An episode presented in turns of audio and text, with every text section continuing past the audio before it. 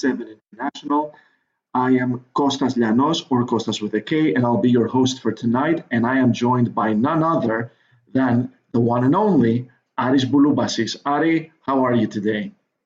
I've been better. I've been a whole lot, a whole lot better.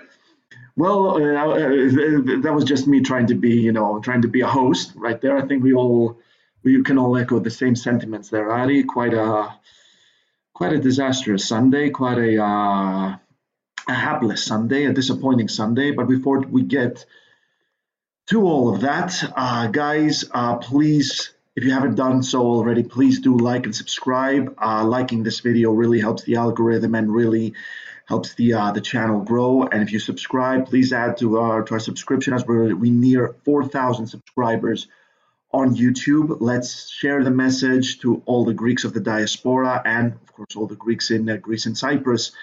Uh, Olympiacos fans everywhere. Every time we go to the Karaiskaki, we meet people from all from all over the world. Me myself have met people from Australia, from Greece, from uh, from Greece, obviously from Greece, from the U.S., from many many areas, and it's always always a, an honor to see how far the name of Olympiacos, the good name of Olympiacos, has gone, and obviously do support us on Patreon. Please do check out patreon.com for uh, slash gate 7 international. That's patreon.com slash gate 7 international. And join us for some amazing perks uh, such as joining our whatsapp group uh, where you're gonna we're gonna be give, giving you all the latest regarding olympiacos our opinions some analysis a lot of cool graphs that aris makes with ai uh, all of the um, all, all of the detailed stats regarding our team, who's doing well where, who's doing who's not doing well where, uh, and obviously some amazing interviews that keep coming your way. So Ari, quite a game we had today. Uh, Olympiacos visited the Panthessaliko to take on Volos. The scoreline was 2-2, which was obviously not the right scoreline. It should have been quite different. Um, I got lots to say, but I think I'd like to start with you first. So what do you make of what we saw there, Ari? Well, Costa, there's there's a lot. Um, it's uh, unfortunately, I mean, it's I don't even know I don't even know where to begin. To be honest with you, the uh, be, because the title the title of the episode, right? Thrylos robbed as chaos erupts in dramatic encounter. That's the title of the episode, and all of there's so many things that can exist in a vacuum so many things that can exist collectively uh, there's a lot of people that say it's not you know we it's still volos which is true. It is still volos. We should win one way or another. The but all of these things can be true. It is volos. We should have won. The var the way var was used which isn't just the case with greece although this was probably one of the worst instances of var i've seen since VAR has been put together. All of these things can be true uh, from from the players, uh, individual mistakes again, uh, causing a lot of problems for us, especially in the back. The, there are so many things that lead up to this. The environment, the environment that we play in, we do ourselves no favors. The structure of the club. I mean, Costa, the article that you wrote uh, that that we published this morning, the the blog, the ten questions for uh, Olympiacos and for, and for Marinakis, I thought hit so many things like on the point. Organization, plan, structure. What what what what what is what is the plan? And all of this, like all of this chaos that goes on in the background, is comes to a head when something like this happens. Freiburg, was a disaster. And there that was a disaster for different reasons. But were the refs at, at the our problem against Freiburg? No, they weren't. We were just garbage against Freiburg. And then we have this game against Volos. And again, I'm not I'm not putting the blame on any one person in particular because there's a lot of stuff that goes into today. Sure, the VAR the VAR usage was terrible, absolutely.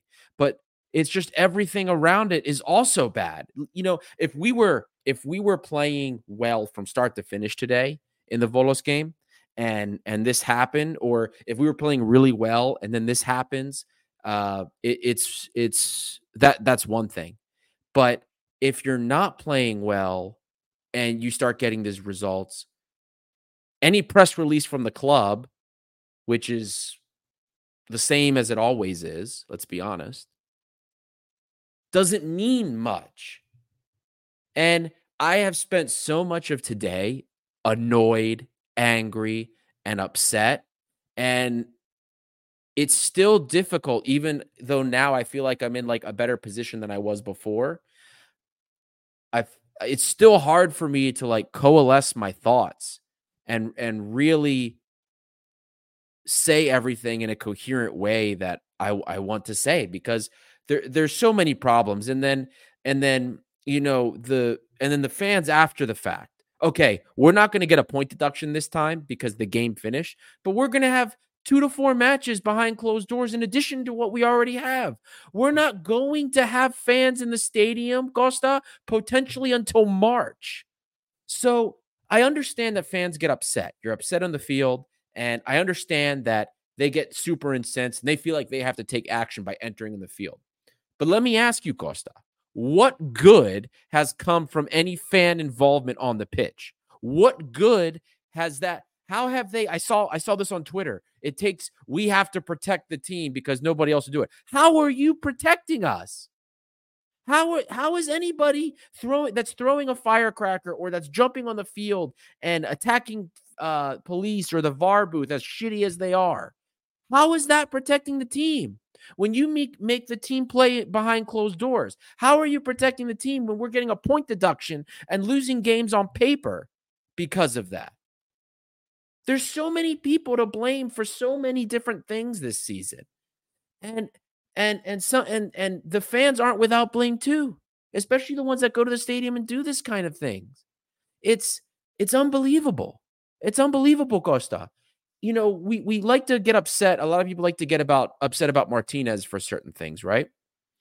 Need I remind everybody, if we don't lose that game on paper, I think that Olympiacos Panathinaikos game after we got the goal, we either draw or win that match if it finishes, in my opinion. At this point, even with this draw, if we don't lose that game on paper, we're still winning the league. We're still ahead. We're still at the top of the table. So Martinez is risking getting fired, right? When on merit, he should be at the top of the table. That that's what we're talking about here. And then this happens today. Was was the game 2-2 was two goals getting called back. Retsos getting a red card. Iborra being a dumbass. Is that is that on him? Is that on Martinez? Now, I'm not I'm not absolving him of blame for things, but these, this is just me kind of my thoughts as they're coming. But my my message is my message here is I just I we talked a lot about when the players the press was talking about oh the players had a chat. Uh you know Lambro was joking about Kostas Fortounis's accent in a locker room chat. Um words mean nothing if you don't have the actions to back them up. And that doesn't just go for the, the players that goes for that goes for the club as well. When we say all of these things we have to take the actions to back it up so the club now needs to take an action to back itself up. What's the what is the action? Well, that's that's for them to decide. But the action either needs to be one one thing or another. No no more vagueness with the with the insiders and and media. You either support the coach, you back him, you lay it on the line right now, or you do the opposite. You you make a stance. That's what that is the action that has to be taken. Uh, stop leaving the stuff in the wind, the vagueness. Take the action, whether whether it is to fire Martinez or not. You know that what our opinion on that is a different story, but back up the sentiment, back up the words with the action. Stand behind the coach if you're going to stand behind the coach. Say what you're going to say. That's it. I talked about the communication on the last episode. Costa, you and I also kind of talked about that as well.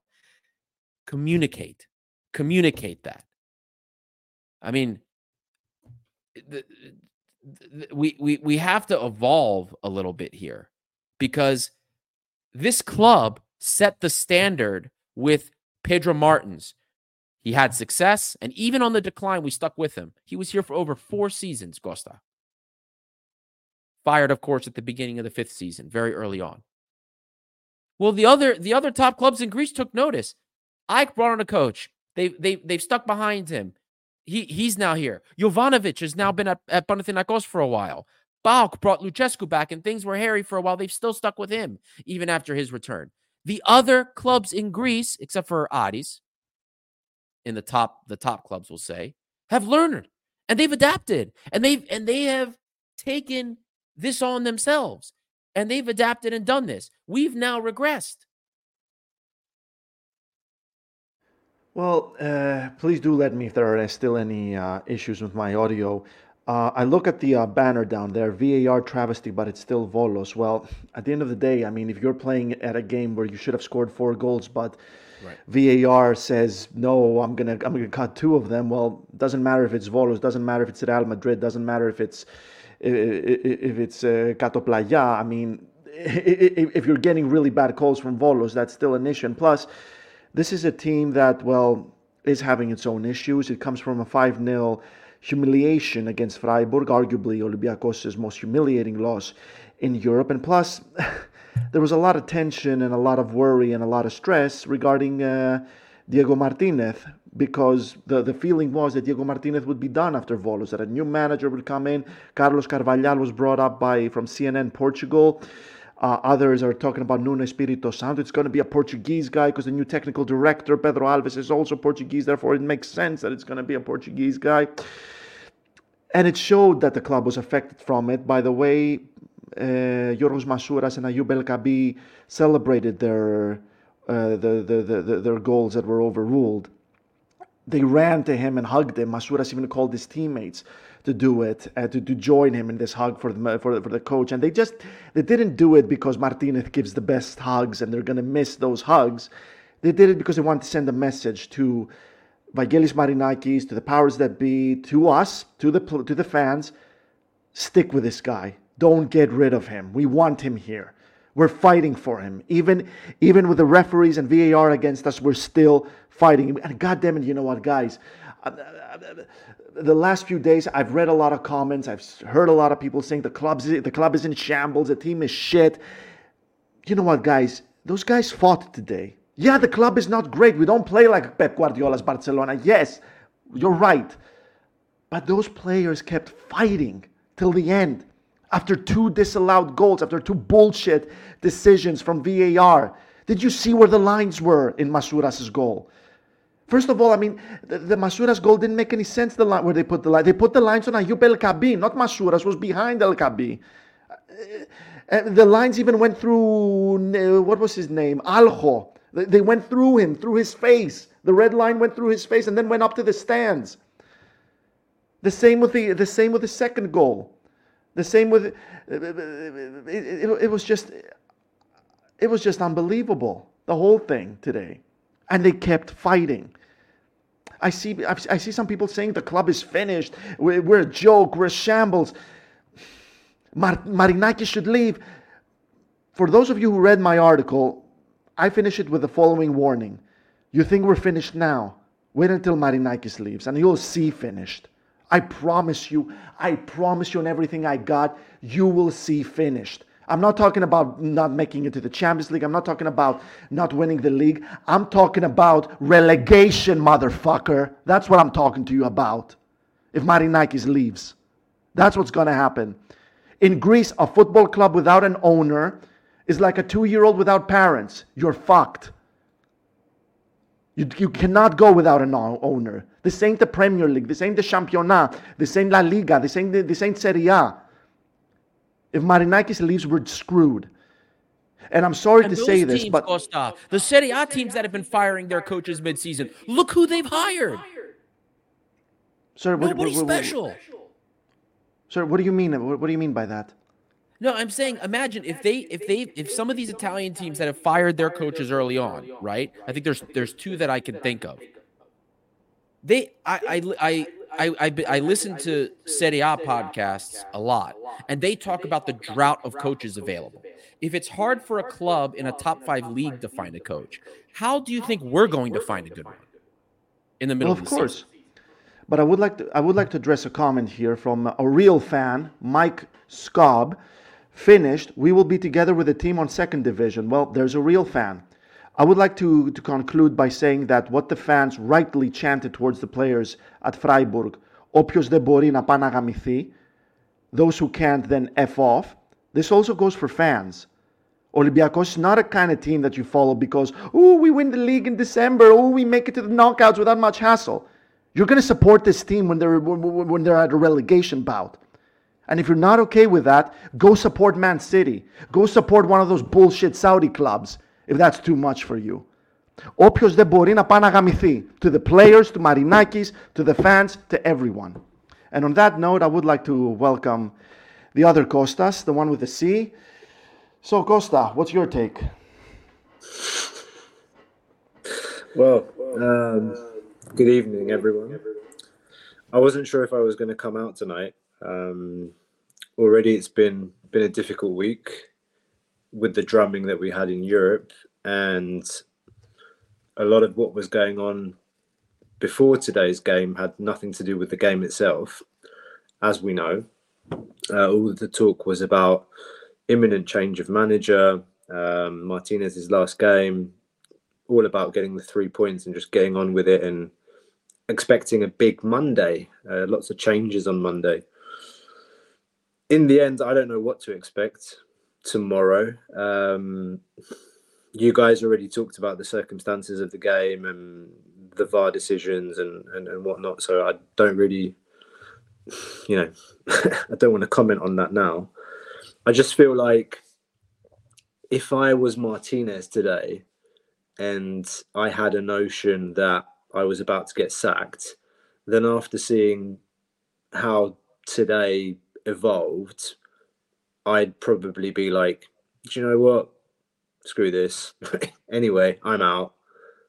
Uh, no professional football player, no father taking his son or daughter or kids to the football stadium, no one should have to go through what went through today in terms of the the surrounding violence and I understand people being upset.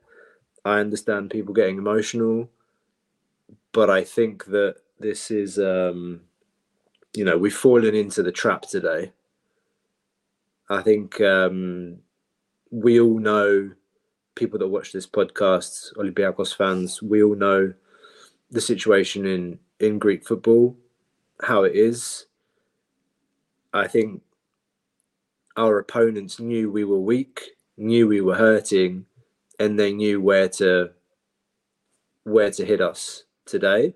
Not to say that we're not um, we're not accountable for our own mistakes. The penalty giveaways, Retsos, Iborra. Um, but we clearly could have turned that game around, and it just feels like they didn't, you know, they didn't want to let us play play the game fair, and and that's what infuriates everyone.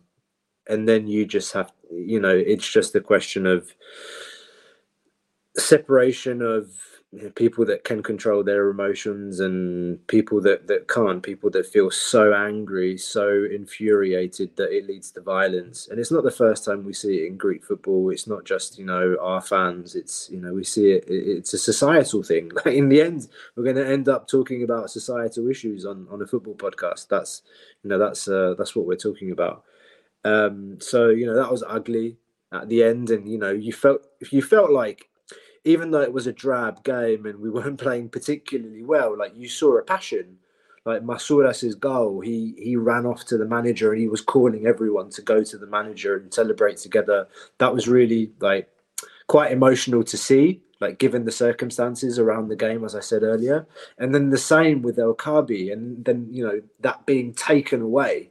And while for the for the second goal, I think I think El Arabi is marginally offside let's say. But the first one, the first one, if if they didn't, you know, find um, El Kaabi obstruction, they would have found something else. You just feel like they were going to find something to screw us, and and that's what's um, and that's what really really makes it hard today. And then of course, yeah, the game didn't finish. The game didn't finish. Um, and that's sad because I felt like we could have won. It did finish. No, yeah, no, yeah, but it didn't. Like, do you know what I mean? Like the game, the game ended prematurely, and then they both agreed to go out and kick the ball around and end the game so that they don't get penalised. Um, so you know, I felt like we could have won that game at the end, and you know, things got out of hand.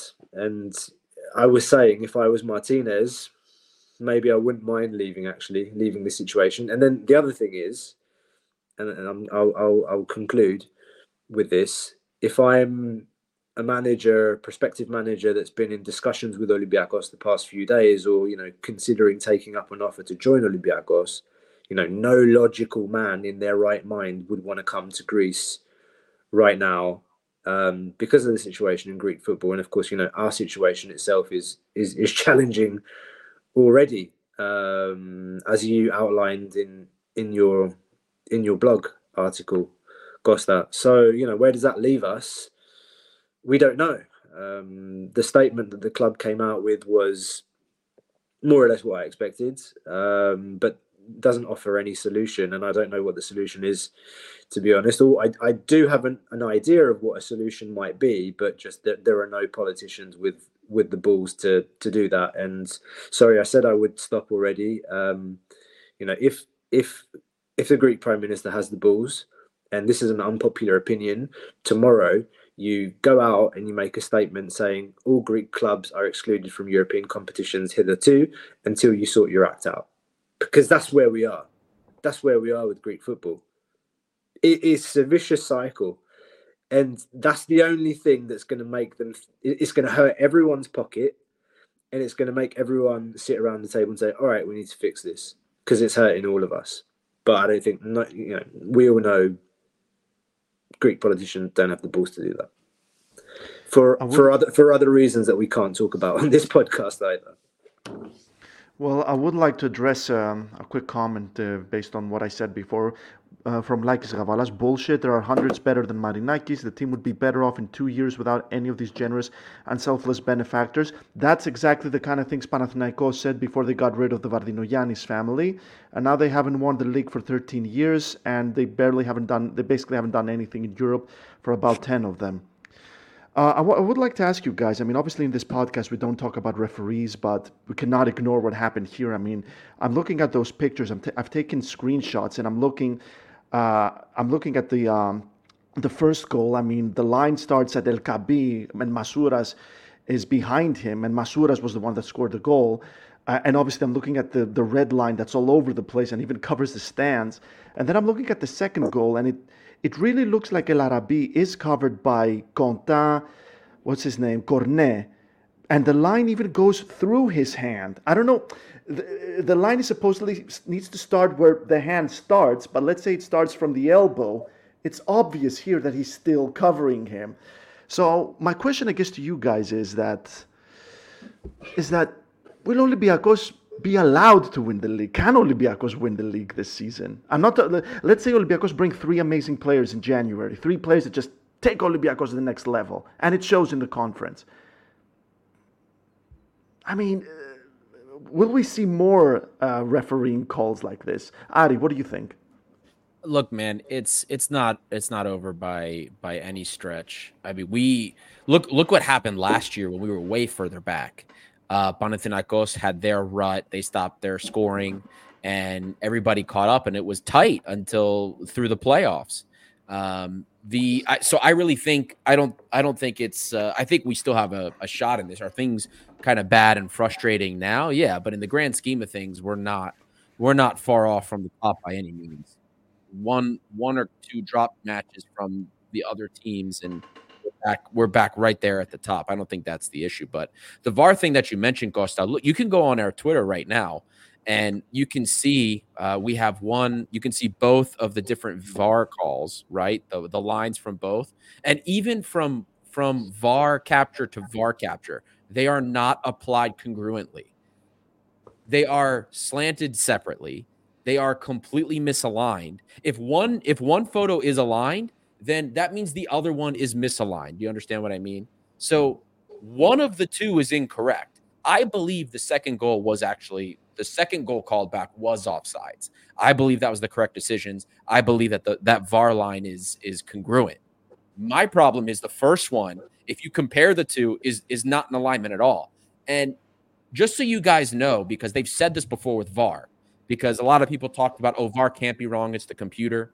VAR is still manually input. The computer tells you the angles and and uh, w- when you're lining up your lines, the actual alignment as it is on the field, it gives you the degrees and the measurements. You are still, as an individual, manually putting those on the screen. You are the one that's placing everything. The, the computer is telling you how far off you are, and you're making minor adjustments because you're supposed to be able to make those adjustments on the fly. So there is still a human element of error in VAR. And this is the problem with VAR. It is the usage of VAR that is also a problem, and, and it's inconsistent across Europe, uh, both inside the booth and outside of the booth. Uh, all of this exists in a vacuum. So um, th- that um, the the issue with VAR kind of lends to that. But I don't think we're going to see stuff like that. Like this was probably the most egregious thing I've seen in a couple of years. But we don't see that every week. You know what I mean? I I I don't think that we're going to see a, a, and even if that's the case, like Olympiacos should be good enough to beat this. Like that's that's what we always say, right? If we were a proper Olympiacos, Olympiacos of all, we beat this. And that's we need to focus on what we can control. Can we control the refs and VAR? No, we can't control that. We have to focus on our football and what we can do to make ourselves better. That is what we need to focus on. We still we still have a chance to win this title. We have a couple of holes that need to be filled, and we have a couple of players that, quite frankly, need to fuck off. There's some players, I don't care the contracts that they have or what we spent, sunk cost. Some of these players that we're holding on to because we spent a lot of money to get them and we're paying them a lot of money, it's uh, you're gone. That's it. You're done. Bring in bring in what we can on in January to patch what we can, and that's it. And then let the second part of the rebuild happen in the summer. We still have uh, a shot here, though. Uh, obviously, Yoros Yatru said something very accurate. We will likely be fourth in the table tomorrow evening. AEK are taking on Aris at home, and PAOK are facing Lamia also at home, I think. If they win, Olympiacos are fourth. Uh, uh, Costa, anything you would like to add in uh, regarding my first question? And how do you feel about the fact that Olympiacos could be fourth? How is that going to affect the team? Could be fourth. To be honest, I'm not really interested in looking at the league table right now. Um, but from I first think, to fourth. I mean, we were second, but before that, the before the Juan Karins. Yeah, but look, man, the league's going to be decided in the playoffs. I I believe that. I still think there, you know, one one of the sad things is that this league um, challenge this season is actually one of the most interesting in modern history, if not the most interesting. Yeah, because because the competition is is intense. Like you guys were saying earlier, the other the other teams, PAOK, AEK, Panathinaikos, they've had their managers. Well, Al, Almeyda now is in his second season. Yeah. Um, Jovanovic has been there for a while. Lucescu's been there forever. So you know those are close to like established rosters that they have. Like they have a way of playing and that's what I mean. Like it's competitive at the top, and you know some of the lower teams, like OFI, for example, or even Aris, like they're snatching points. Or you know, Aris beat Panathinaikos the other week, so I don't think it's over by a long shot.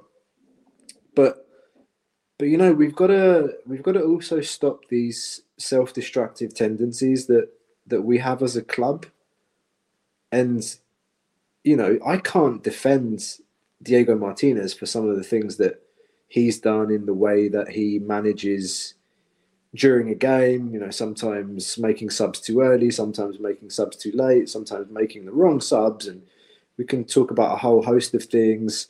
Gordon, you know, Gordon in the summer, man, it was, uh, you know, let him cook. Uh, and now everyone's on about Vicente Iborra being rubbish and Quini being rubbish and uh, Freire and all of these you know signings that he's behind been below par.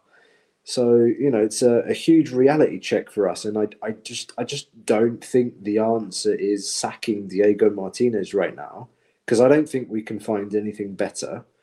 I think that we can make some tweaks in January, particularly at the six. We don't have a six. Santiago Hezze is not six. It really like I talked about this on the last podcast. The gap between the defense and the midfield, um, you know, even the the attack has deteriorated lately. But you know, my point is, to your question, do we have any chance, and how do we do it? You have to have a family. That's what they set out to build at the beginning of the season. But they didn't get it right. And now they need to fix it. They need to cut the dead weight. I'm fed up. I am fed up of going on Instagram and looking at Gustavo Scarpa's stories of him skating or promoting someone that skates or him showing a picture of Lord of the Rings DVD set during the game, like during the time that his teammates are playing. It's like fuck off, mate. Just just cut him loose him, Solbakken, um, Omar Richards, cut the squad. Do what we did last this this this time last year. Essentially, there's a lot of dead weight to cut. Bring in a good centre back if we can, but don't spend money for the sake of spending money. Right. Don't spend Biel money can go. Biel can go with them too. To be honest with you, Who? He- Biel, Pep Biel can go too. Join them. That's a sad story, mate. Since last season, it's a sad story because he could have been something. Absolutely. He could have been something, but they, for, for, for whatever reason, he hasn't clicked with the club. He came in and then they signed James Rodriguez, and then there were five players that could play the 10 last season. Then this season, he started on the right. You know, uh, it, should, it hasn't worked for him, and he looked super frustrated when he came off today. I understand it. Um, but you know, we have to. If there's something good that we can take out of today's game, if I can even say that, is the reactions on the goals before they were chalked off. Where was that on Thursday? Where was that on Thursday? Like the playing for the manager, the togetherness. That where was it? That's a big question that I have, but like that's what we need to bring moving forward. If we can get over the psychological trauma of like everything that's happened again, another match that hasn't finished after the Panathinaikos game. Yeah, um, the, the players going off the field in tears because of the because of the gas, like the tear gas, like you know, you start to have questions like, "What the hell am I doing here? Like, what is this? Call my agent, get me out of here." Uh, You know, you, you can't not worry about those things. That the players are thinking about those kinds of things in their head. But yeah, if they can, if they can sort out those mental issues, the board has to. I mean, the board has to set the tone here because there's uncertainty over the manager. You're a player. You're you're reading. You're hearing that Martinez is gone. What you need certainty. If a player doesn't have certainty in in in this in his surrounding situation, you can't perform at your best. You can't perform at your best when you know the manager's there or he's not. Like there's no togetherness. So you need to nurture that. And the board, they have to bring some stability to the club. So they, they either need to cut the cord now. I think it's a bad decision to cut the cord with the manager, or they need to come out tomorrow and end it and say, we're staying with him until you know whatever he he's our manager we support him we'll make the necessary tweaks in january and we go from there and we do what we can So let's sort this here. What do we vote? As Gate 7 International host, we have a poll going on. Uh, what do we vote on this? I vote Diego Martinez in. Look, I I still I want the project. I'm I'm sick of the carousel. I can't do it anymore. It I, I don't I don't know who we'd get. The I I honestly, if we did fire him, I'd be against finding whatever garbage is going to come in next. Sorry, I'm not on this this train. Who with would you Nuno want? Who would It's you want? Who would you want? Nobody's taking this job. Yeah, Nobody's nobody's in their gonna t- right. Nobody in their No, right no, no, no. Wait a minute. Wait a minute. We'll end up Wait a minute. Wait a minute. La la la la la. Easy. I'm asking Ari. He said if he if he goes, I wouldn't want someone like Carvalhal or Nuno Espirito Santo. Let's say he does go. What kind of manager would you have in mind? I would uh-huh. rather Ibagaza do it if that's the case. That's that's the answer I was looking for, Costa. That's the answer yeah. I was looking for. And I, like, this is. Like, what are we talking I, about? I don't want. Re, re, even... re Costa, ακού λίγο, ακού Costa. Listen to me. If Diego Martinez leaves, and it could happen, if he leaves, that's what I'm asking, Ari. What kind of manager would you like? That's all. Anigo. My, who? He, he, well, yeah, that that's also option two, but my my but my question is about is, the youth side. There's question about what if- do, do you do with the youth side if Anigo becomes manager again. Well, There's another mean- issue that opens up. Another Eh. door opens up. Another Look. another void opens up in the mi- in guys, the in the end, in the end, here's also what the problem is. Look now the pattern of behavior we've created here. The you you fire a coach, you tell a coach you're you're open, uh, you're open to you're open to a project that a coach or a new sporting director is going to be. They're they're going to look at your history like, wait a minute, they were supposed to allow these other projects to happen. They fire coaches, you know, nonchalantly after one or two months. Who wants to deal with that? And plus, we don't offer the allure of Champions League anymore. Like, how do people not understand this? You you attract a different tier of coach. You attract a different tier of of player of whatever it is when you offer some regularity of Champions League or or higher European competition. And we don't offer that. Who wants to deal with this nonsense? Who wants to deal with the Greek league? Who wants to deal with it? No, no top coach that can make a decent salary anywhere else is going to do it. No one, even if we have Ibagaza to the rest of the season. Good luck finding somebody that wants to deal with us in the summer. I don't we would be looking for random coaches. We would be looking for somebody random in another league outside of the top 10 leagues. And then the second something bad happens, we end up firing them again. That's the pattern of behavior we have. That does nobody any good. I I would rather I would much rather I would much rather just finish the season see because you know things aren't as horrible as as people believe they are currently. We're still in the chance for conference league. We're not outside of first place yet. But i do understand i do understand the the fear about okay now we have martinez but gordon is elsewhere. I understand that fear. And if that if that part of the project is gone and that part of the that part of the what's the word i'm looking for that that relationship was part of the rebuild and now that's been fractured how does this rebuild get impacted? Is is martinez going to have the same relationship with with um, pedro alves that he that he did with gordon are they going to interact the same way? If if that's not the case then then you then you do have to get rid of martinez because then the rebuild is is is is fucked to begin with but at, at this stage no i'm, I'm not like I- i'm I, I can't do the Karas anymore man it's it's it's doing my head in i'm sorry Do you, uh, Costa? I, I, don't- uh, I, I suppose you agree with both of us, right? You don't sack him before the Backa Topola game, man. I think, Absolutely. I think Absolutely. Ari said it. Ari said it on the last pod too. Like you just don't sack him before that game.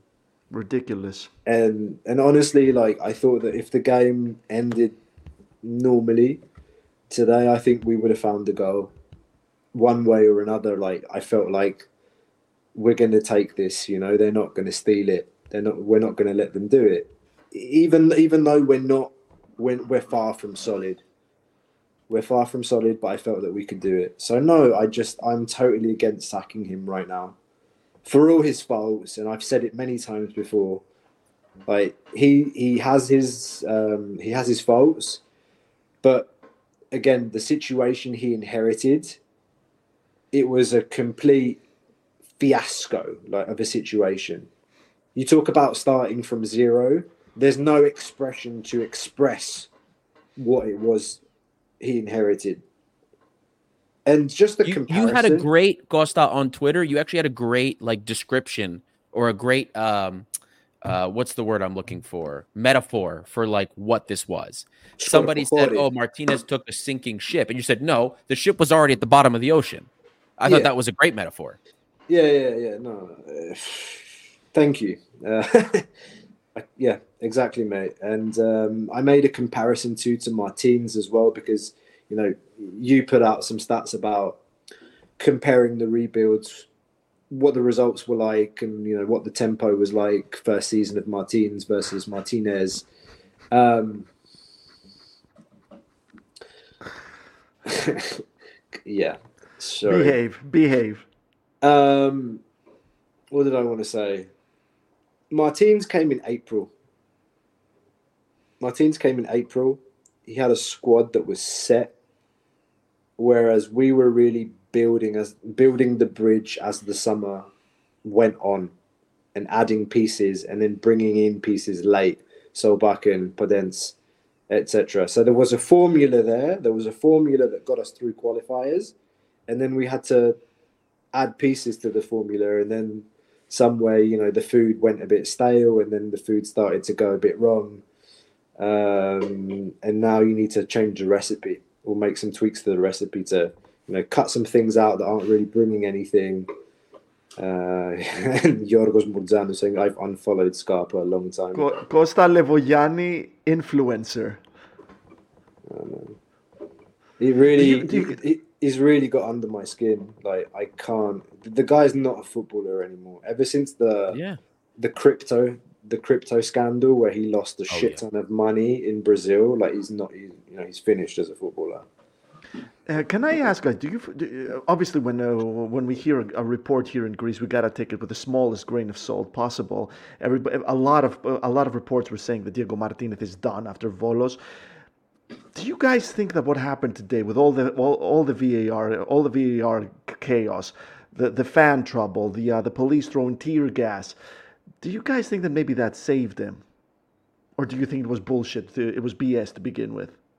I think about him going. I think it was BS. Personally, I don't think it was bullshit. I think legit they have been looking for a manager to replace him, but haven't been able to find one, or at least like we've talked to between us, we've talked to enough people that know things, and we've talked to journalists.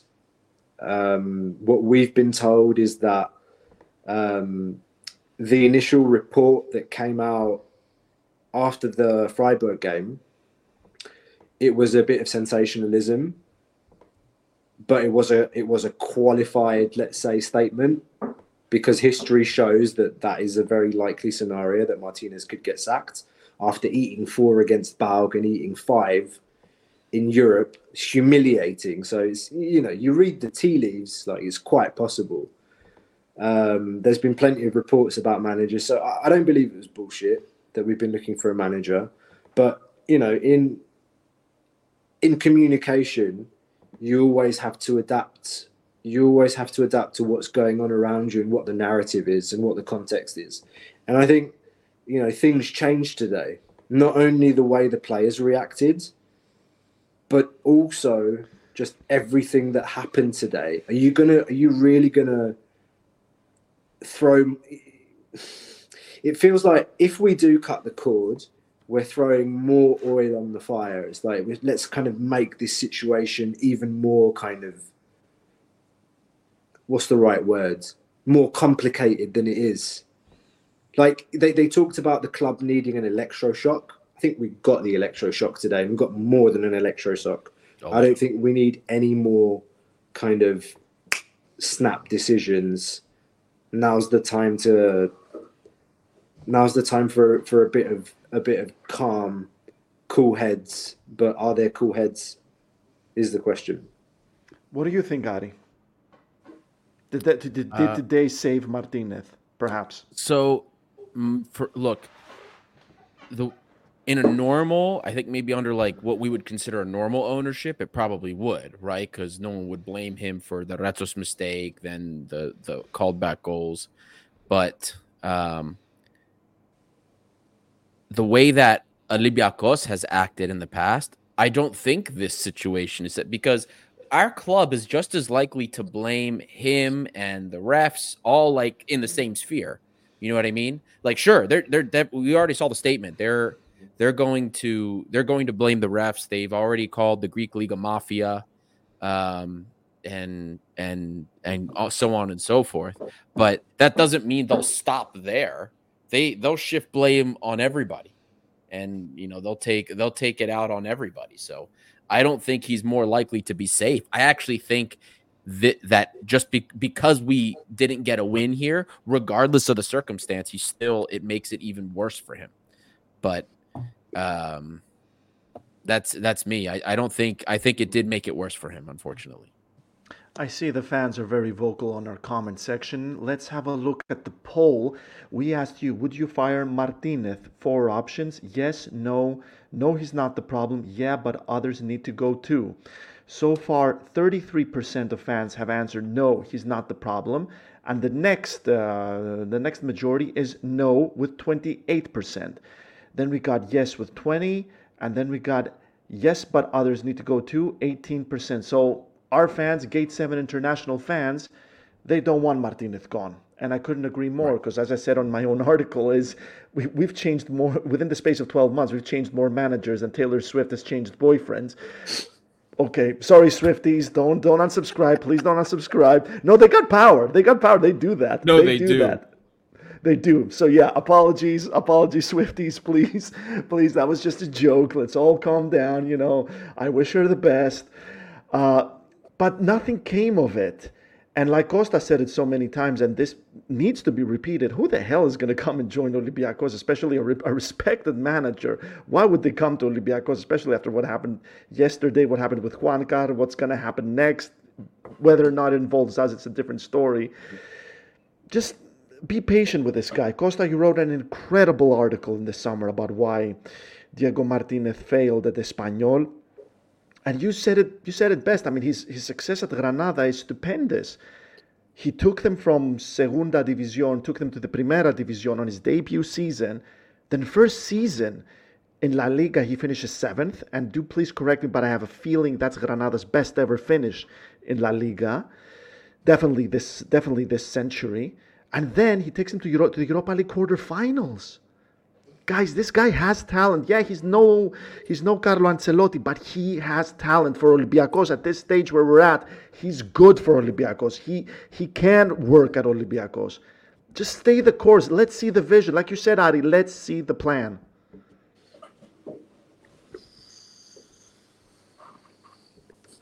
We got a nice comment here. Uh, sorry, got the, got the wrong one here. We'll get back to that though. Okay, no more of that. No more of that, uh, guys. Well, I would like to um, to, to just talk about just uh, just talk a bit about why the ref why the match was halted. Uh, we're hearing a lot of reports right now. Uh, one of the um, one of the reports I heard is that uh, a police officer threw a tear gas towards the stands. Uh, obviously, the um, the camera didn't show the actual scuffle. I guess because of sponsorship deals.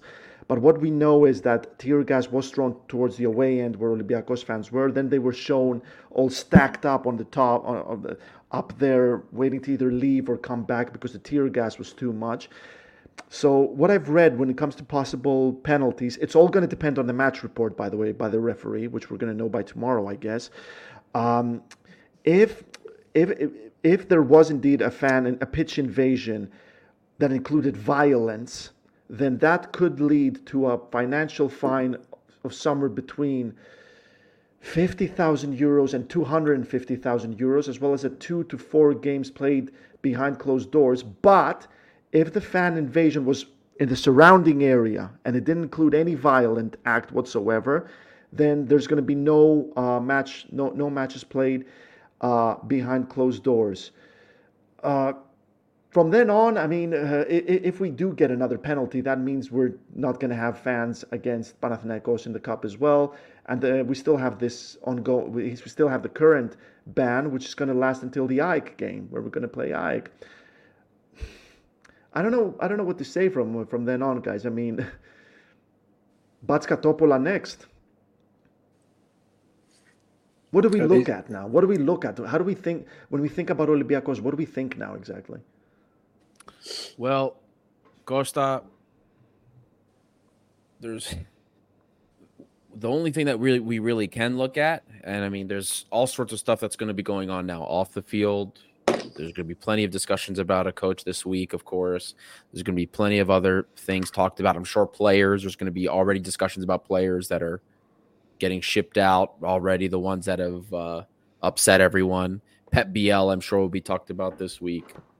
Uh, but the the the clear thing that needs to be focused on on the field and and coaching wise, and somebody brought it up in the comments already, is we have to figure something out with the defense.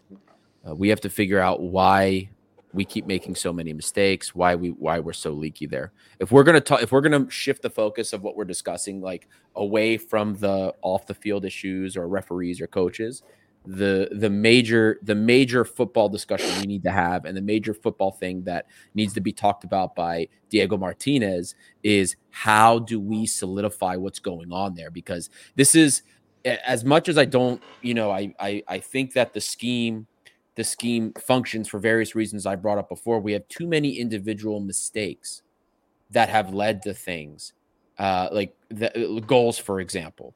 I mean look look at the Freiburg game eating five goals with with an xG under two. That was the story of our entire Europa League game. Our we have one of the top defenses in terms of uh, the the number of opportunities we've limited. One of the lowest uh, xG per shot allowed. So we allow the least quality opportunities against us. Yet we are eating goals left and right. Uh, games like today against uh, against Volos, where where our defense is again limiting opportunities, but we give we give up two penalties, two stupid penalties. Retsos again, and this isn't the first time Retsos has given up something like that. Uh, Iborra, uh, you know, giving up another one, di- different story altogether. Reg- whatever it is, that has to be we, we we need to figure that part out first. So on the field, that's what we have to fix. Whether it's a scheme thing, we we've talked about the press and and how it shifts into a four two four uh, and how we leave kind of two midfielders while we have a little bit of a gap. Whether that coverage has to be fixed and we need to re- re- like revert to something else, that needs to be done. We need to see we need to see Martinez adapt. We need to change things up here. I find it really amazing how Diego Martinez in all the film I watched before when when he first signed and we did the tactics analysis was one of the most versatile coaches I'd ever seen, changing things constantly, game after game after game, depending on depending on the the type of team he fought uh, he would play against. But yet for Olympiacos, we we we kind of seem to do the same thing. And and it was if it's not if it's not one, it's the four three three against better competition. That hasn't worked either. So that if we're talking about on field adjustments, we need to figure out is it the how do we solidify the defensive line, specifically the central defense? And if it's not just the central defensive pairing or the, the central defense that's a problem, how do we fix the gap between the central defense and the midfield? These this is the stuff that we have to focus on as a team. This is what we can control. Forget what's going on outside. Forget the refs. Forget all the the nonsense with that ball. Forget the the administration. For the players on the field and Martinez, what he can focus on, he needs to fix that. He needs to find out what the what the what the solution is. What are we going to do to give coverage to the back line so that we stop leaking these ridiculous goals? Because we are better than that, and we shouldn't be leaking these. That's Clear that's for me the what we have to focus on. Clear as day. What do you think, Costa?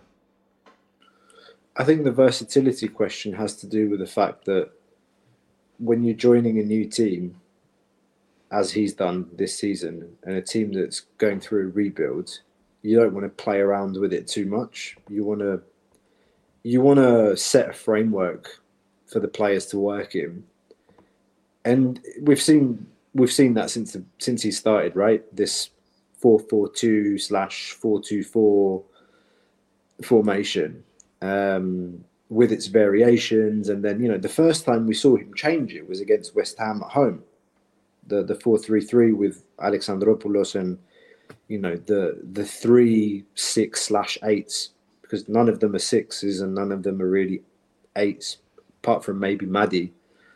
Um, so I, I think there's an explanation to the to the you know why haven't we seen more versatility from Martinez. Um, I I repeat to a point what I said earlier about the gap between the midfield and the defense.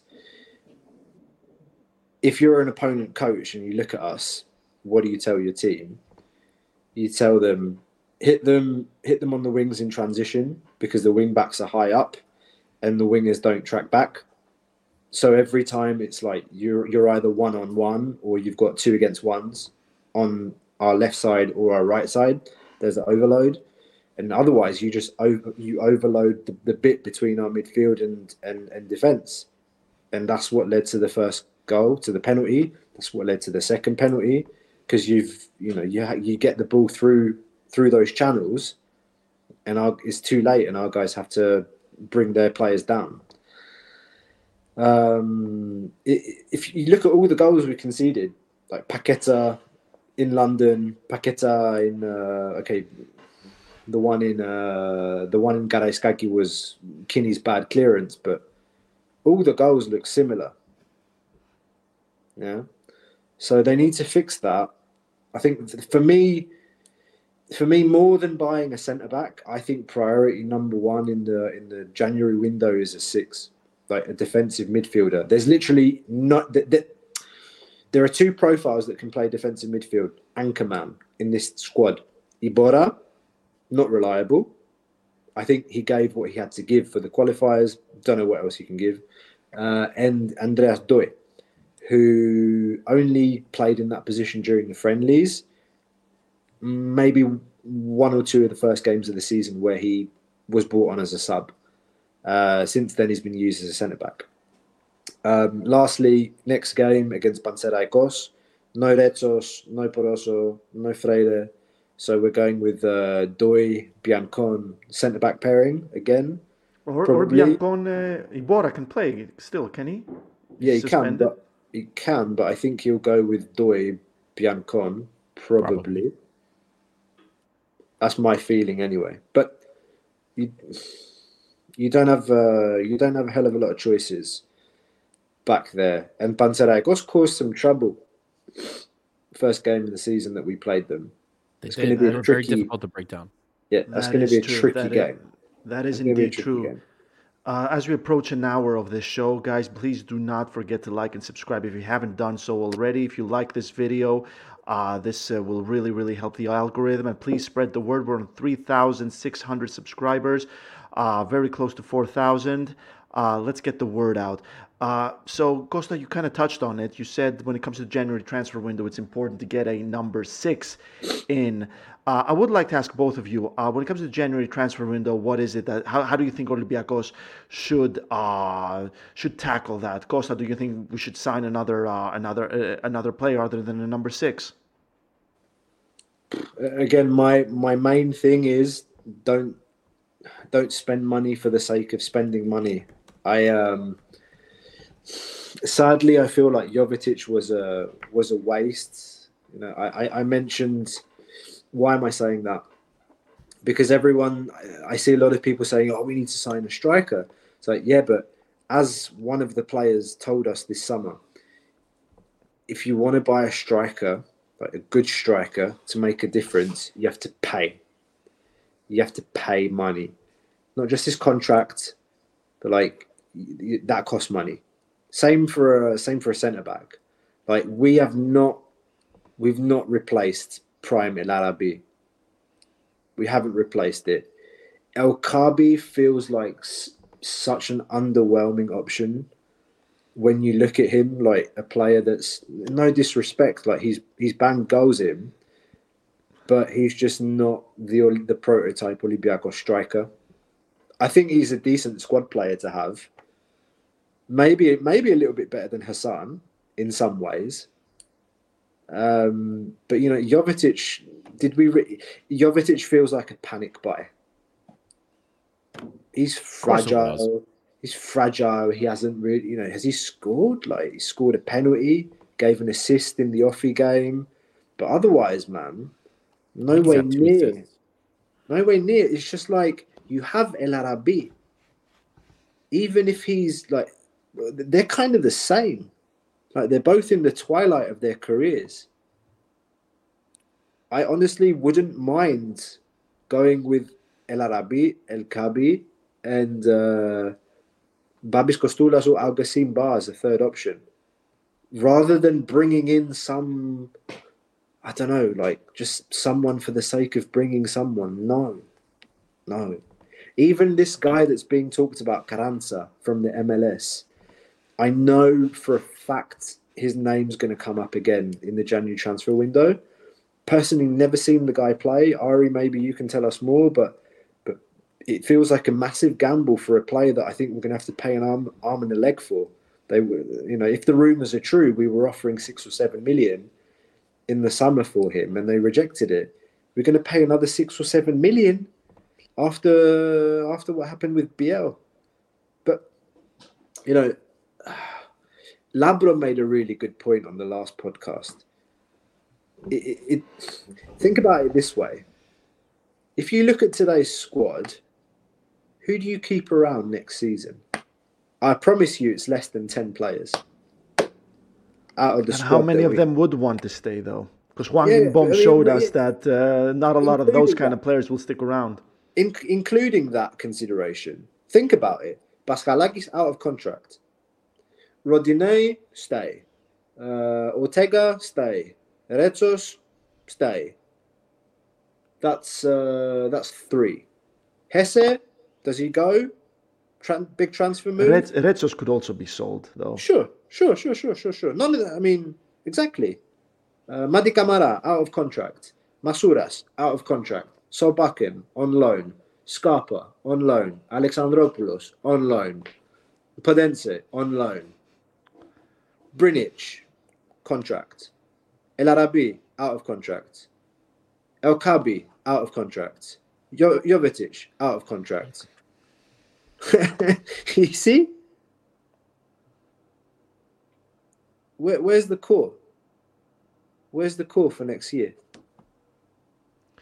I would like to bring Hawaii re- representative Labros Sirmos. All of this bullshit with referees is a distraction to how shambolic this club is run and administered. Ari, what do you, how do you think we should uh, we should approach the January transfer window, if any? Well, uh, I'm waiting. Lambert looks like he's ready to sell me something in that picture, so I'm waiting to see what he's about to offer me. I think but, he wants your uh, vote. the the mayor fraud of Hawaii. Um, and what do you no, make about so, Carranza as well? Well, so there was a question uh, somebody had, I think it was Nolan Lindner Fox, had asked about what our budget will be, or what our transfer budget's going to be in the winter. And that plays into kind of what I believe I both should and will happen. So we had to sell, I brought this up multiple times in the summer. We had to sell at least 20 million worth of players. I didn't expect us to spend more than 10 million euros, and I don't think we did. Um, but we had to sell 20 million because of some FFP trouble we were going into. Needed that revenue to offset that. We didn't make it to Europa League. We're not going to be. We're going to be in Conference League. This this now is going to result in uh, a lower forecast in revenue because we're in Conference League versus Europa League. So we can't we can't forecast uh, or conditionally forecast revenue to be able to get more players better players, more expensive players, which means we will have to sell in January. And I don't just mean I don't just mean cutting contracts to save those. We have to sell players if we want to sign them. So, that being said, if since this is going to be part of the problem, I'd rather us not get some worthless loans like we got. We already saw Frere, forget about it. Uh Quini, I, I don't I I said in the scouting report I didn't think he and Iborra were guys that were supposed to be main players. They were supposed to be depth options and also just to get us through qualifiers. We can't sign anything else like that. We need something else. I would much rather pull from the B team and pull from the academy. Algacin Ba, he won an award for the best B team, like B team player in in the Super League in Super League Two last season. Why haven't we given this shot in the first team? Can he be any worse than what we've seen? No, and he's healthy. So I, I, I, I don't. That needs to be what the strategy is. You know what? The budget's tight. We're not going to have a lot of great fixes in January anyway. Guess what? Let's rely on something that's already that's already here. That's what I would rather see. Uh, Carranza, I'm going to be honest with you. Um, he plays for he plays for a team that I don't think I don't think is that good. And he does, he's actually the only player for it's like for over 10 years from the organization that he plays for that's won a player of the week award twice. So he's a decent player, but here's the problem it's the MLS. And how is he going to transition to Greece? The MLS is a shitty league. I live in the United States. I will tell you, it is improved. The league has improved, but it's still garbage. You have guys that can score 100 goals against literally defensive players that make less than $80,000 a year. Dollars, not euros, dollars. Okay? So Messi even said that you're not he's not playing against like real real players. He said that in an interview.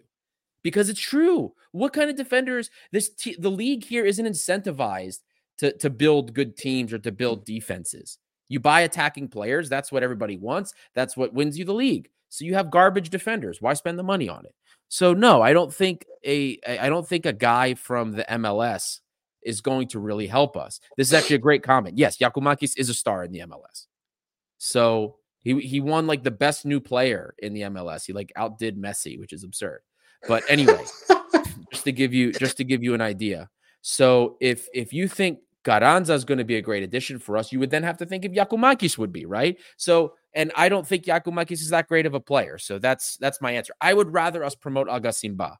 He looks good, guys, when he's playing. Also, congratulations to DB who's been injured for like two seasons, and he had a brace of goals today. We've got talent. We've got talent in this organization. Let's promote it. I would rather, if the season is going to be a bust, I would rather us start promoting some of this talent. Sure, maybe maybe Kostoulas is a little bit too young for us to like really thrust in there. Fine. Needs to be practicing with the first team. Mouzakitis needs to be practicing with the first team.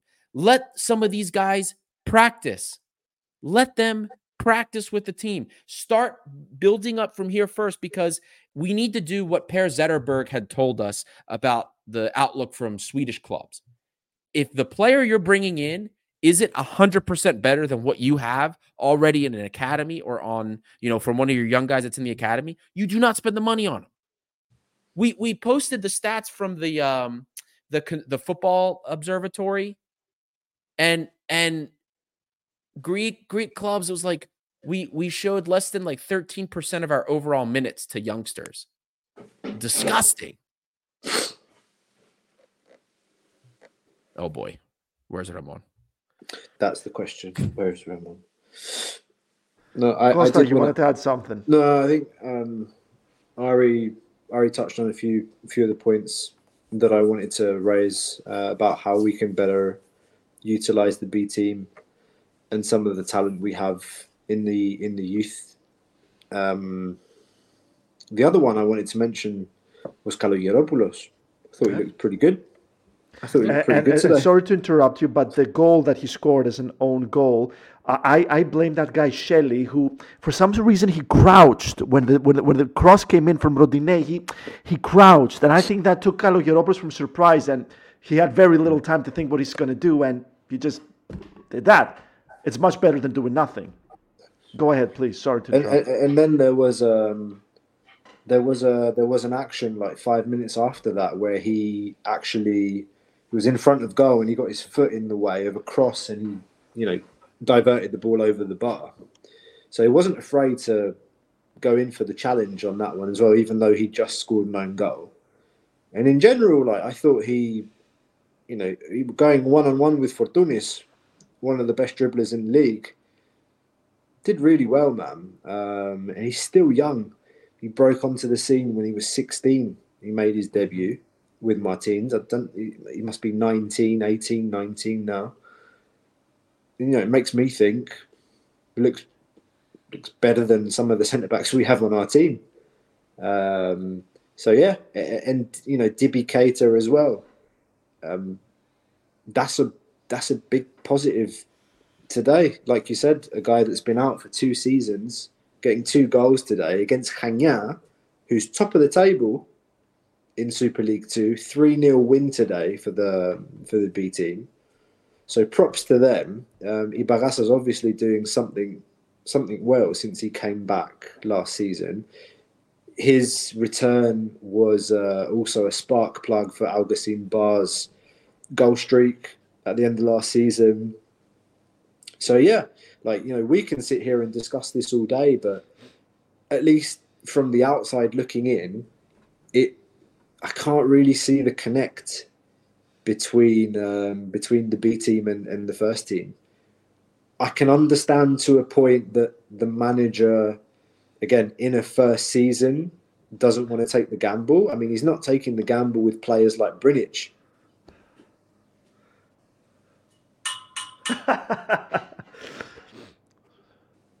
so, so yeah, no, man. The, the um, uh, I, I don't know. Again, it it goes back to kind of the point that I made earlier.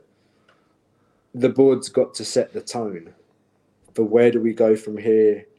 Um, there's been a lot of talk in the press about you know the, the, the, chairman speaking with Gordon and coordinating with the new guy Alves about what to do. Start stop talking and start doing. Yeah. Stop talking and start doing. Like, are we, you know, are we just going to throw cash at people in the in January? I hope not. Are we going to cut the squad and start promoting players like doran Leidner, who's coming back? Because Mm-hmm. we've got gaps at left back. Like when when Ortega's not playing, Quini's not Mhm. performing. doran Leidner's coming back. Is he going to get a chance? Or are we going to wait for Omar Richards before we play him? Oh man, uh, I'm more likely to play at left back than Omar Richards. I'm afraid. Probably. Uh, before we go to man of the match and coach's grade, I'd like to finish this on a, on a positive note from our own Lab, uh, Labros Sirmos. Olympiacos has been destroyed by the management. What we speak about will never happen with current management. So there's some positivity for everyone. Uh, so, guys, coach's great man of the match. Who wants to go first? Ari, you're, you're alphabetical. Uh, man of the match. I mean, who who do you give man of the match today? I mean, goals were called back. Who do you, who, who You know me what? I, I, Let, let, let me try. Um, no, go I- ahead, Costa. I, I, I I'm having trouble thinking about like performance wise who I thought was exceptional because nobody was. right? Um, I I would just give it to Masouras because of what he did yeah, after the goal. I was thinking of that. Yeah, I just I really I really liked the um, the reaction from him. You can tell though, like he's a player that's really benefited from the way that you know he's used. I mean, Martinez has used him as a striker. He, when I was at a press conference after the Gent game, I asked Martinez like, "What's what's your idea when you play when you play Masouras as a striker? Like he's never never really played there before. Why?" And you know he he was very you know he was full of praise for Masouras for his effort and you know this is a player that we we moan about him sometimes or a lot of times on the pod again greek players are always the easiest targets but if you think about it you can't really blame him for anything. Like he gives everything every game and he's got his his uh, his weaknesses his strengths and you know uh, i you know i want to give him a, a shout out today. I think what he did was uh you know, it could help hopefully galvanize the squad to a point uh, because the other, uh, hang on, like before that, they didn't go and celebrate with the coach, did they? It was really him, like Yep. No, no. The- the- El, El the- Kaabi celebrated with his teammates, but then after Masura scored, they all celebrated, and they all celebrated after El Kaabi scored. after as the well. third, yeah, yeah. But Right. Masouras had already set the tone, is what I'm trying Yeah. to say. Yeah. Well, if I could, if I could help, maybe maybe I could help Aris because I'm I'm, also stumped. According to SofaScore, Rodinei and Giulian Biancone were our best players. Seven point seven, both of them. Quite a match from Biancone. It wasn't earth-shattering, obviously, not the new Mellberg by a long shot, but quite a decent performance from him today. Maybe another option at uh, at centre back with this de- defensive crisis slash Panos Retsos getting a red card uh, uh, issue going on. I'd give it to Biancone happily, happily for him. Actually, one you know what? I know who I'll give so it. Biancone. I know who I give my man of the match to. Now that I think about it, my man of the match goes to Achilles Beos because he could have kept the players in there we would have lost three. We would have lost three nothing again. Probably had another point deduction, and it would have been an even bigger disaster uh, with with fans. So we're not going to have. We're not going to be minus four. So because he said he didn't want Volos to be any part of a team facing cons or any part of a team that gets punished or and be a part of a team getting punished. So there you go. I think they didn't. I think they they, they, they came out because they knew basically that they couldn't uh, they couldn't really pin that on Olympiacos getting a punishment Yeah. because that was pretty much the police doing what they did with both sets of players running. Actually, this was this was a very serious situation, guys. Like both sets of players couldn't couldn't breathe. They were their eyes were were, were tearing. It, this was a very serious situation. The way they left, they weren't supposed to leave that way. Thankfully, someone at the stadium had the wherewithal to open that uh, that door over there because they were supposed to. The entrance and the exit was on the other side of the door. Was on the other side of the stadium, which they would never dare to do to to, to make that trek. And someone had the wherewithal to open that for them. So, big ups on them. So, Uh, guys, And Bales lost great. weight too. He definitely lost weight. Can we stop talking about Achilles Beos because I feel like I've already used enough curse words and I don't want YouTube to ban us or Have you guys ever experienced tear gas? never. Never No. Where did you Highly experience it? unpleasant. Highly unpleasant. I've heard so. How, how did you um how did you experience it? Ajax Olympiacos, the season we lost 2 1 with the Kareem goal and then the two goals that they scored at the end, Giakoumakis and uh, whoever it was before that. I think uh, yeah. Chigrinsky, Chigrinsky corner and then the Giakoumakis and a finisher at the end. Uh, yeah, before the game started, there was um, there was clashes between our fans and uh, MAD, like the uh, the police outside the stadium, and I was about I was about 300, no, 400 meters away from what was going on. And you could see they threw tear gas at our boys. And within about two, three minutes, it came over, it came over to us. Yeah. And I just remember like my eyes starting to flare up um, and my throat feeling, the only way I can describe it is just red hot, red hot, like burning, my eyes burning, my throat burning. You get the gas on your hands, so you can't like do this. If you do this, it gets worse. Um, yeah, man. Uh, I, I heard from some people inside the stadium today that they didn't open the gates for a long time. So they, or at least like the police had thrown the tear gas into the stands and the gates were closed. So like, women, children, families that went to watch the game they were just stuck there. They couldn't get away. So yeah, so sorry. That's a um, shitty way to to end this, but but yeah, tear gas not not pleasant, not pleasant at all.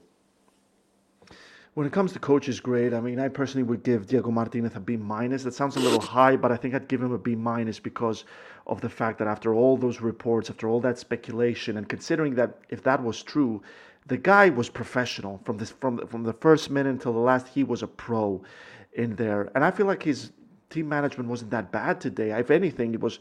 A lot, it, looked a lot better. I mean, thinking quickly after that red card on Retsos and bringing in Santiago Hezze because Bora had to go at center back. I feel like he did pretty well today. And, you know, as far as I'm concerned, he won this game. He won this game. I mean, VAR got in the way. Olympiacos, in my opinion, won this game 4 2. He won this game after a horrible result against Freiburg. He showed the stones. He showed he showed class against all this uh, uh, uh, against all this drama. I'd give him a B minus. See, Ari, see. why? I, I'm gonna be honest with you, Costa. Like I didn't, I didn't think we were playing that special, and I know I was in and out constantly because I was watching it on my phone, um, on a train. So, but I mean, l- leading up to it, I didn't think we looked fantastic, and and it it is his job to prepare. Uh, it is his job to prepare the team. You know the the mistakes, the mistake from from Retsos, the mistake from Iborra. There's two. that- It's it's it's happened. It start. It's happening too frequently, and I still think we we have the talent. We we should have been able to, to, to beat this team, manufacture more opportunities, and we didn't. Um, also, some of the changes I, I really didn't like. I mean, Carvalho, man. I mean, Yeah. how does this guy keep getting game time when he's done absolutely nothing for us since preseason? I, I it's really it's really boggling my mind. Um, So, so we don't have I mean, options in midfield, Ari. Sorry to cut you off. Like we don't have options in midfield. That's and that's true. You're right, man. It's it's very true. But I I don't know. Maybe maybe C's too harsh. Maybe maybe C plus. But I like yeah, he, he was professional. But I mean, what I expected from the talk about oh the players talked about this and that I, I didn't I didn't see that on the field. Um, um, you know, it took it took us going getting red card and it took them getting fired up about some bad calls here and there for me to really start to see the fire and I don't know. Maybe maybe it's also because like I've been upset and disappointed most of the day, so it's kind of like hampering the good things. Uh, maybe when I watch the game a second time, I'll have a different opinion on it. But right now, I'm just not. I'm not. I wasn't overly impressed. No, there, there, there's nothing about the way that we play right now that shows um, a plan. Even though, like earlier in the season, there seemed to be at least going forward a way of playing and um, identity that was being developed. In the last couple of games, you just haven't seen that at all. Even against a lesser side today, no disrespects. Um, so you know the other thing today is I thought Youssef El Arabi could have come on earlier. In my mind, um, I thought he reacted quickly with the Hezze change. I agree with you there, Costa. But yeah, it's pretty much either a B minus or a C, C plus, um, maybe just a straight up C today from him. Um, and I I I I, sh- I showed you guys um, a screenshot before the game started of our bench today. And you look at our bench today, Hezze, Carvalho, El Arabi, Quini, Tzolakis, Doi, Alexandropoulos, Karakoutis, and Brnic. Who's the game changer there? El Arabi, maybe, at 37 years of age, however old he, however old he is now. Um, that's it. There's no one else on that bench today that I think, you know, bring him on, he's going to change the game for me. So, can you blame him in terms of what he has available? He decided to drop Ola Solbakken today. Sign of things to come. It is a sign of things to come. Yeah. Well, guys, this is it today. I mean, um, we're way over an hour, almost an hour and a half. Olympi- Volos Olympiacos 2 2. Still a lot of questions, a lot of drama. That's gonna. We're expecting a lot more drama tomorrow, depending on the match report right there. I was Kostas Lianos, uh, or Kostas with a K, if you prefer. I was joined by Ari Bouloubasis and Kostas Levoyanis, or Kostas with a C. Guys, unless you got something else to add. Nine. I think we covered all bases here. Uh, guys, thank you so much for joining us. Obviously, do not forget to like and subscribe as it really, really helps the channel. Don't forget to join us on Patreon, uh, patreon.com slash gate7 international. We'd love to have you over there. And guys, until then, thank you for joining us, and we will see you next time.